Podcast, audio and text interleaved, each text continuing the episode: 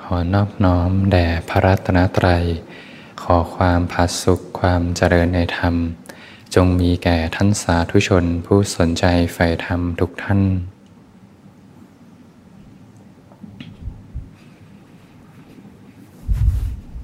ครับเป็นธรรมะยามค่ำคืนนะที่สวนธรรมะอารีนะก็ตรงกับวันพุธที่ 31 มกราคม 2567 แป๊บเดียวว่าก็วันที่ 31 มกราแล้ว พรุ่งนี้ก็จะเริ่มเดือนใหม่ จบไปอีกหนึ่งเดือน ถ้านับเป็นปีก็จบไปหนึ่งเดือนใน 12 เดือน หายไปแล้วหนึ่งใน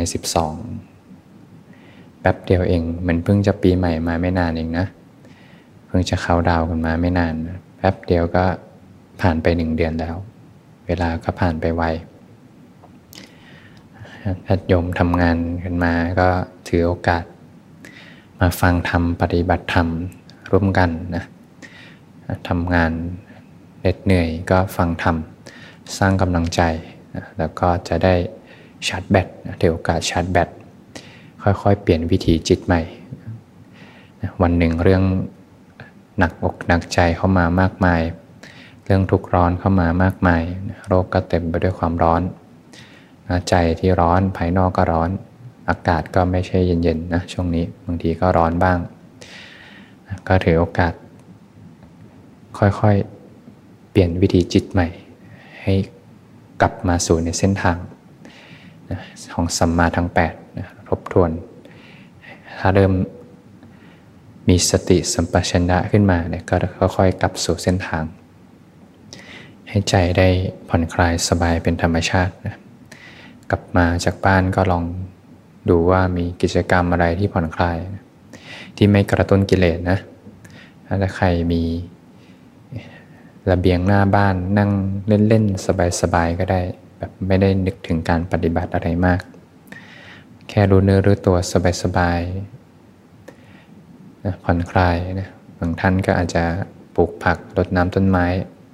ให้จิตใจได้ค่อยๆซึมซับกับธรรมชาติก่อนนะเพราะธรรมชาติจริงก็ไม่ได้มีความทุกข์หรอกนะต้นไม้ใบหญ้าสาดน้ำไม่ได้มีความทุกข์นะถ้าอยู่กับธรรมชาติมากๆก็จะค่อยๆซึมซับใจก็ค่อยๆคลายขึ้นคลายขึ้น ใจเริ่มสงบ ก็จะค่อยๆ กลับสู่เส้นทาง จิตตั้งมั่นขึ้นมานะออกจากโลกของความคิดนะพอเพลินไปกับความคิด สักพักก็จะก่อพบขึ้นมา ก่อเราขึ้นมาอยู่ในเรื่องราวบางทีเรื่องบางทีไม่ได้มีอะไรนะ แต่พอเพลินเข้าไปก็มีเราอยู่ในเนื้อเรื่องแล้วปรุงอดีตบ้างปรุงอนาคตบ้าง พอมีเราขึ้นมาก็เป็นสิ่งที่เสียดแทงจิตใจนะถ้าผู้ที่ จิตตั้งมั่นเห็นสภาพธรรมขึ้นมาจริง ๆ เนี่ย พอมีเรารู้สึกเป็นเราขึ้นมาเนี่ย เป็นของที่เสียดแทงจิตใจ เป็นพบน้อยพบใหญ่ที่เกิดขึ้นในจิตใจ มีเราขึ้นมาทีใดก็มีทุกทุกที แต่ถ้าตื่นขึ้นมาก็จะค่อยๆหลุดออกจากภพนะตื่นขึ้นมาก่อน พอถ้าเพลินไปกับความคิดก็จะไหลไปในภพไปก่อเราขึ้นมา แต่พอตื่นขึ้นมาเนี่ยก็รู้เนื้อรู้ตัวนะก็จะเริ่มหลุดออกจากโลกของความคิดนะ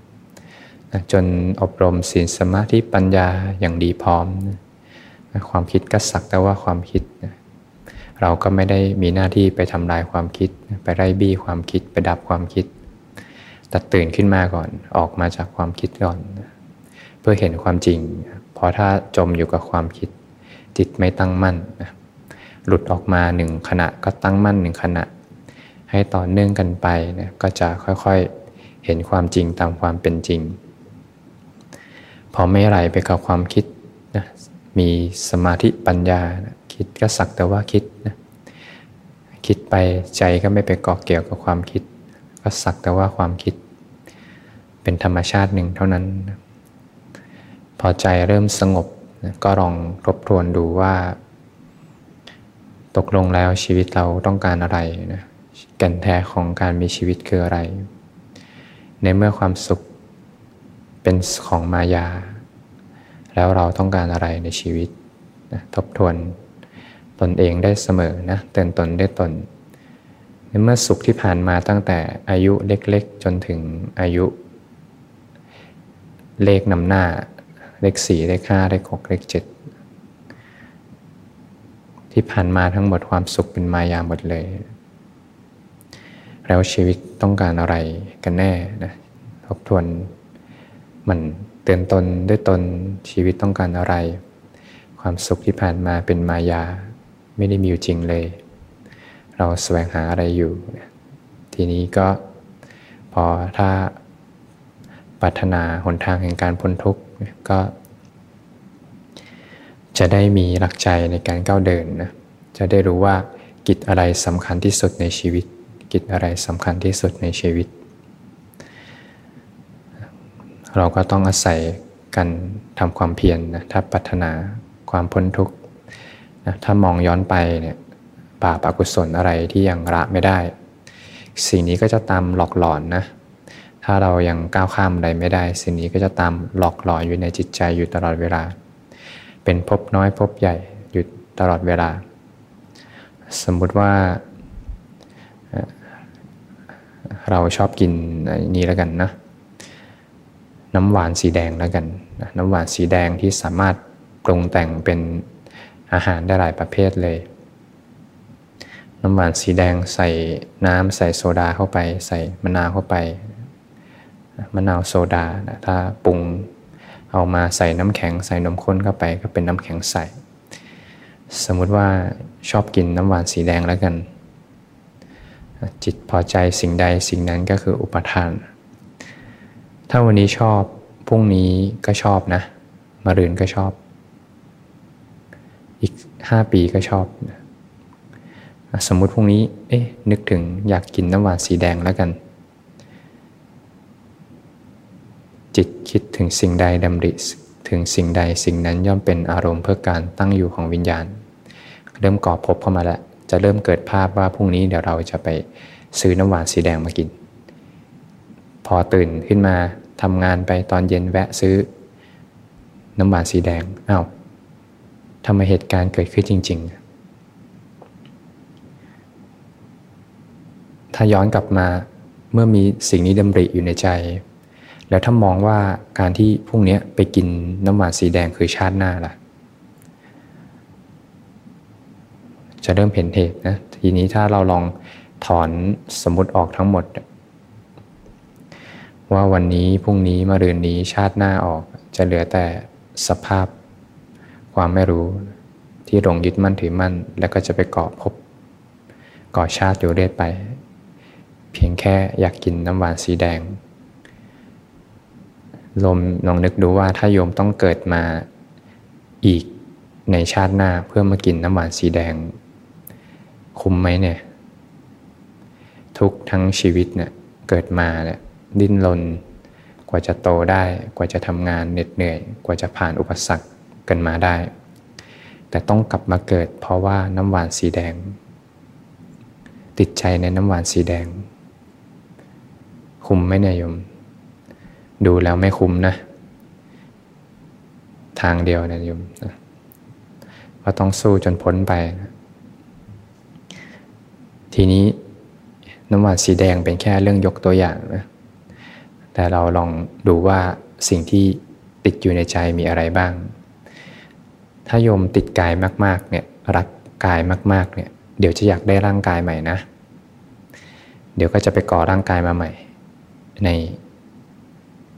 ชาติหน้า จริงๆ ถ้ามองชาติหน้าก็อาจจะดูไกลตัวไป รักร่างกายมากๆ อีกไม่กี่ขณะก็จะรู้สึกมีร่างกายขึ้นมา พรุ่งนี้ก็จะรู้สึกถึงร่างกายที่สุขภาพดีแข็งแรงขึ้นมา อันเนี้ยพบชาติเกิดขึ้นในขณะจิตขณะจิตขณะจิต ถ้ามองแบบนี้จะเริ่มเห็นความจริงอะไรบางอย่างแล้วแต่ถ้าเรามองเป็น ชาติใหญ่นะเนี่ยมองชาติใหญ่ไปอาจจะถ้า ถ้าคนที่ยังอาจจะยังไม่เห็นมิติมุมมองนี้ก็อาจจะเอ๊ะมันจะมีจริงเหรอชาติใหญ่ แต่ถ้าเรามองภพชาติย่อยในขณะจิตเนี่ยจะรู้เลยว่า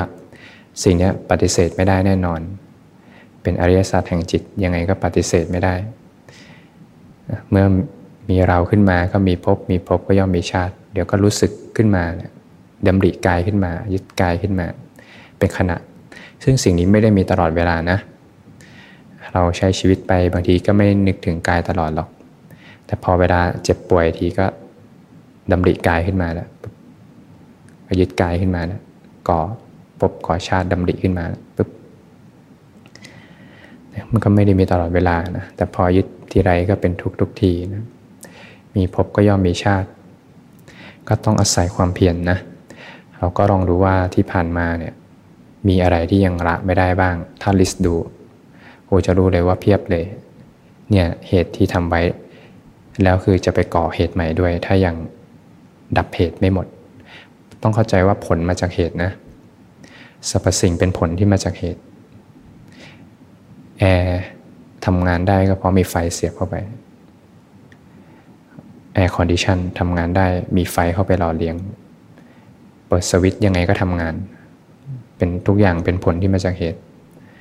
ถ้ายังมีราคะนันติตัณหาอยู่ในสิ่งใด ก็เดี๋ยวจะไปเกาะวิญญาณก็จะไปเกาะพบขึ้นมาอีกความเพลินใดความเพลินนั้นก็คืออุปทาน จริง ๆ ก็เพลินในขันทั้งห้าแหละนะไม่มีอะไรนอกขันทั้งห้าหรอกพอเพลินเข้าไป ก็ไปก่อเราขึ้นมาก่อชาติขึ้นมา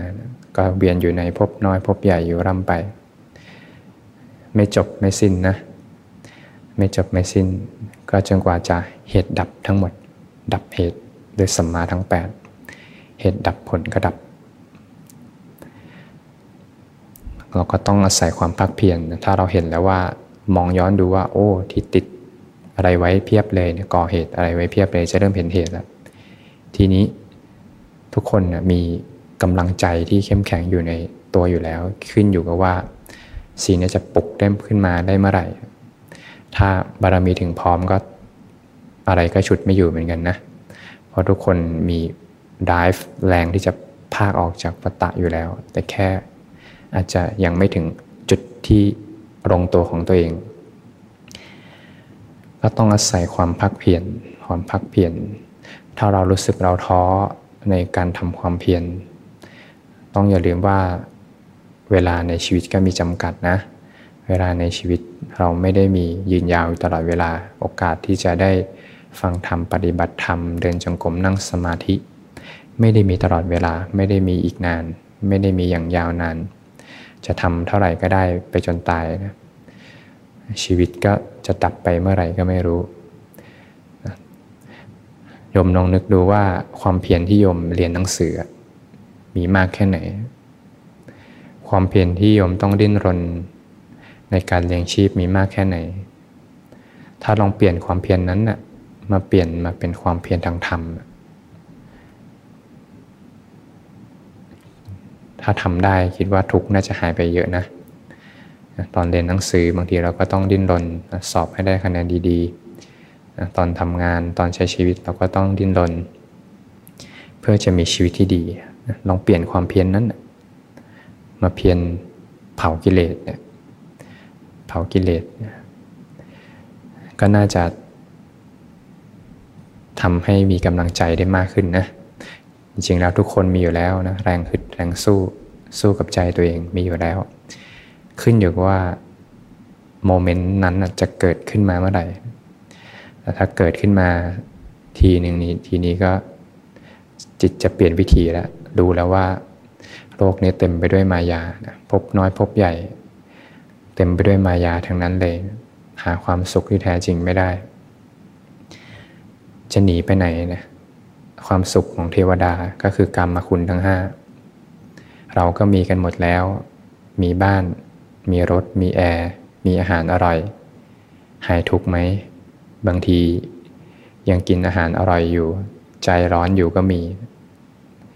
สุขในเทวดามีหมดแล้ว แต่ยังไม่หายทุกข์สุขในพรมโลกทำสมาธิได้ มีความสงบ ทุกหมดไหมตอนนี้ ทุกยังมีอยู่นะไม่จบนะ มีทางเดียวนะศีลสมาธิปัญญา พบน้อยพบใหญ่ก็เต็มไปด้วย ความไม่แน่นอน ไม่ใช่ว่าจะมีความสุขได้ตลอดเวลาเดี๋ยวก็มีทุกข์ไม่ใช่ว่าจะอยู่ในสมาธิได้ตลอดเวลา เดี๋ยวก็พบกับความเสื่อมวัฏฏะเต็มไปด้วยความไม่แน่นอน มีแต่ความเสื่อมสลาย หาสาระแก่นสารไม่ได้นะก็ทำความเพียรเปลี่ยนเผากิเลสสำคัญมากความเพียรเพราะว่าถ้าเราเริ่มเห็นเหตุปัจจัยเนี่ย จะรู้เลยว่าแรงยึดถือในสรรพสิ่งต่างๆ ที่เกิดขึ้นลองลิสต์ดูก็ได้มหาศาลเลย ถ้าไม่สู้ ตอนนี้ก็ไม่รู้ว่าจะสู้ตอนไหนละต้องอาศัยความเพียรในสมัยพุทธกาลก็มีเรื่องราวนะที่พระอนุรุทธะท่านนั่งสมาธิอยู่ในป่าเนี่ยท่านก็ได้ เข้าฌานท่านมีอภิญญาระลึกถึงบุพเพนิวาสานุสติญาณเนี่ยก็ย้อนไป ก็นึกถึงชาติหนึ่งที่ท่านเกิดเป็นคนที่ขนหญ้าเป็นลูกน้องของสุมาณเศรษฐีเคยอุปถากอุปถัมภ์กันมานะสุมาณเศรษฐีก็ให้การดูแล คนถือหญ้านะคนขนหญ้าอย่างดีก็คือพระนุรุทธะในตอนนั้น ก็เลยนึกถึงเพื่อนสุมาณเศรษฐีบังเอิญว่าตอนเนี้ยมาเกิดเป็นลูกของโยมอุปถากโยมอุปถากก็ชื่อมหามุนดะสุมาณเศรษฐีก็มาเกิดเป็นลูกของโยมอุปถาก ทีนี้ ก็เลยนึกถึงเพื่อนเกิดต่างวัยกัน พระนุรุทธะท่านบรรลุธรรมแล้วก็เลยนึกถึงเพื่อน ก็ได้มีวันหนึ่งก็เดินทางไปหาเพื่อนนะไปหามหาบุญดะเข้าไปในเรือนนะทางครอบครัวก็นิมนต์อยู่จำพรรษาอยู่ปฏิบัติธรรมในละแวกเรือน พระนุรุทธะท่านก็ได้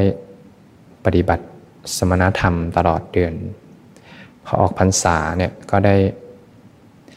จะลาออกไปวิเวกญาติโยมอุปถากก็นำเครื่องใช้สอยต่างๆ มาถวายอัฐบริขารท่านก็บอกว่าท่านเนี่ย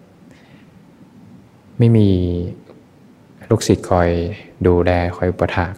ของเนี่ยรับมาก็ไม่มีที่เก็บ ถ้าเป็นไปได้ก็อยากจะได้ลูกศิษย์สักคนหนึ่งมาดูแลมาเป็น สมณเณรคอยดูแลครูบาอาจารย์ มหาบุญดาก็เลยนึกถึงคนโตนะชื่อมหาสุมาณะนะแต่พระนุรุทธาท่านเล็งไปที่คนเล็กมากกว่าที่เคยเกิดร่วมชาติกันมา ในตอนที่เป็นสุมาณะเศรษฐีท่านก็บอกว่าเนี่ยคนเล็กเนี่ยมีบารมีดี มีวาสนามีบารมี ก็ขอคนเล็กเข้ามาบวชแล้วกัน มหาบุญดะก็ยกคนเล็กให้พอถึงวันบวชเนี่ยพระนุรุทธาท่านก็ปองผมให้ พอปองผมหลุดออกมาก็ เด็กเจ็ดขวบก็ตัสรู้ธรรมบรรลุพระหันเอานี่ไม่ใช่เราเนี่ยความรู้สึกก็ไม่ใช่เราเนี่ยแจ้งธรรมเลยทีนี้ก็เข้ามาบวช ในสำนักของพระนรุทธะคอยอุปถักดูแลครูบาอาจารย์ ก็มีวันหนึ่งอยากจะเดินทางไปกับพระสัมมาสัมพุทธเจ้านะระหว่างทางก็ได้แวะทำความเพียรนะที่แห่งหนึ่ง พระนรุทธะท่านเกิดอาการปวดท้องขึ้นมา ก็เลยอยากให้สมณเณรช่วยไปนำน้ำในสระอโนดาตมาให้ท่านท่านเคย ฉันแล้วหายจากโลก แต่สาโนดาตมีพญานาคอยู่ ชื่อปันนกะนัคราช ก็เลยให้สมณเณรบอกไว้ด้วยว่ามาจากพระนรุทธะสมณเณรก็ได้เดินทางไปสาโนดาตแต่สมณเณรก็คงไม่ได้ทักอะไรพญานาคพญานาคก็โกรธขึ้นมา ก็ขวางสมณเณรไม่ให้ นำน้ำในสระไปสมณเณรก็มีความจำเป็นตั้งใจนะครูบาอาจารย์ป่วยก็อยากดูแลอุปถาครูบาอาจารย์ ก็ต้องปราบพญานาคด้วยฤทธิ์พญานาคก็เป็นสัตว์ในภาคทิพย์นะเป็นเดรัจฉานเป็นสัตว์ในภาคทิพย์สมณเณรก็ได้แปลงกายเป็นมหาพรหมนะจากสมณเณรเจ็ดขวบเล็กๆ ก็แปลงกายเป็นมิติทิพย์แล้วก็ปราบพญานาค สำเร็จด้วยฤทธิ์สมณเณรก็มีฤทธิ์มากนะพระอรหันต์ผู้มีฤทธิ์พอปราบพญานาคสำเร็จก็ได้นำน้ำในสระมาให้พระอาจารย์ฉันนะพอหายจากโรคก็ได้ทั้งสองก็ได้เดินทางไปที่สำนักของพระศาสดานะพอมาถึงสำนักของพระศาสดาเนี่ยพิสุทั้งหลายเนี่ยที่ไม่รู้จักสุมาณะสัมมาเนนก็ได้เห็นท่านตัวเล็กๆเนี่ยน่ารัก ก็เข้าไปจับตัวไปหยิกแก้ม ไปล้อเลียนท่านสมมาเนนเมื่อไหร่จะสึกล่ะก็ไปแซวๆท่านไปเล่นจับเนื้อจับตัวไปแย่ท่านพระสัมมาสัมพุทธเจ้าท่านทราบเขาก็เห็นว่าพิสุเนี่ยได้ทำสิ่งที่ไม่ดีนะทำสิ่งที่ไม่ดีเนี่ยสร้างความเดือดร้อนให้แก่ตน ก็เลยจะหาอุบายให้ ท่านทั้งหลายได้ทราบ คุณธรรมของสัมมเนนก็ได้เรียกสัมมเนนทั้งหมดที่อยู่ในสำนักมารวมตัวกัน แล้วก็ ถามว่าใครเนี่ยมีความสามารถที่จะไปเอาน้ำในสระอโนดาตมาเนี่ยพระองค์จะล้างบาตรด้วยน้ำในสระแต่ละองค์ก็ยังไม่มีใครอาสาก็จนมาถึงสมณะสุมาณะสัมมเนนนี่แหละ นะที่มีประสบการณ์เคยไปมาแล้วนะนะก็ได้เดินทางไปนะนำน้ำในสระมาให้พระศาสดาเนี่ยพระองค์ก็ได้ตัดให้พิสุเนี่ยเธอจงดูการเยื้องกายของสมณเณรเถิดเนี่ยงามดุจพญาหงในอากาศพอสมณเณรไปนำน้ำเข้ามา ให้พระศาสดาพระองค์ก็ได้เห็นคุณสมบัตินะในทางด้านความเป็นพระอรหันต์คุณธรรมหลาย ๆ อย่าง เรียกว่าโตเกินวัยนะก็เลยอุปสมบทให้เลยเนี่ยตั้งแต่เจ็ดขวบเป็นพระภิกษุเลยตั้งแต่เจ็ดขวบจะมีสุมาณะสมมาเนนนี่แหละแล้วก็จะมีอีกรูปหนึ่งโสปกะสมณเณรที่ได้บวชตั้งแต่เจ็ดขวบพระภิกษุทั้งหลายท่านก็ได้คุยกัน พอทราบเรื่องก็ได้คุยกันเกี่ยวกับคุณธรรมของสมณเณรก็ เริ่มเห็นความจริงอะเริ่มตื่นขึ้นมา เริ่มเห็นความจริง พระศาสดาท่านก็ตัดว่าในศาสนาของเราเนี่ยผู้ปฏิบัติชอบ แม้เป็นเด็กก็จะ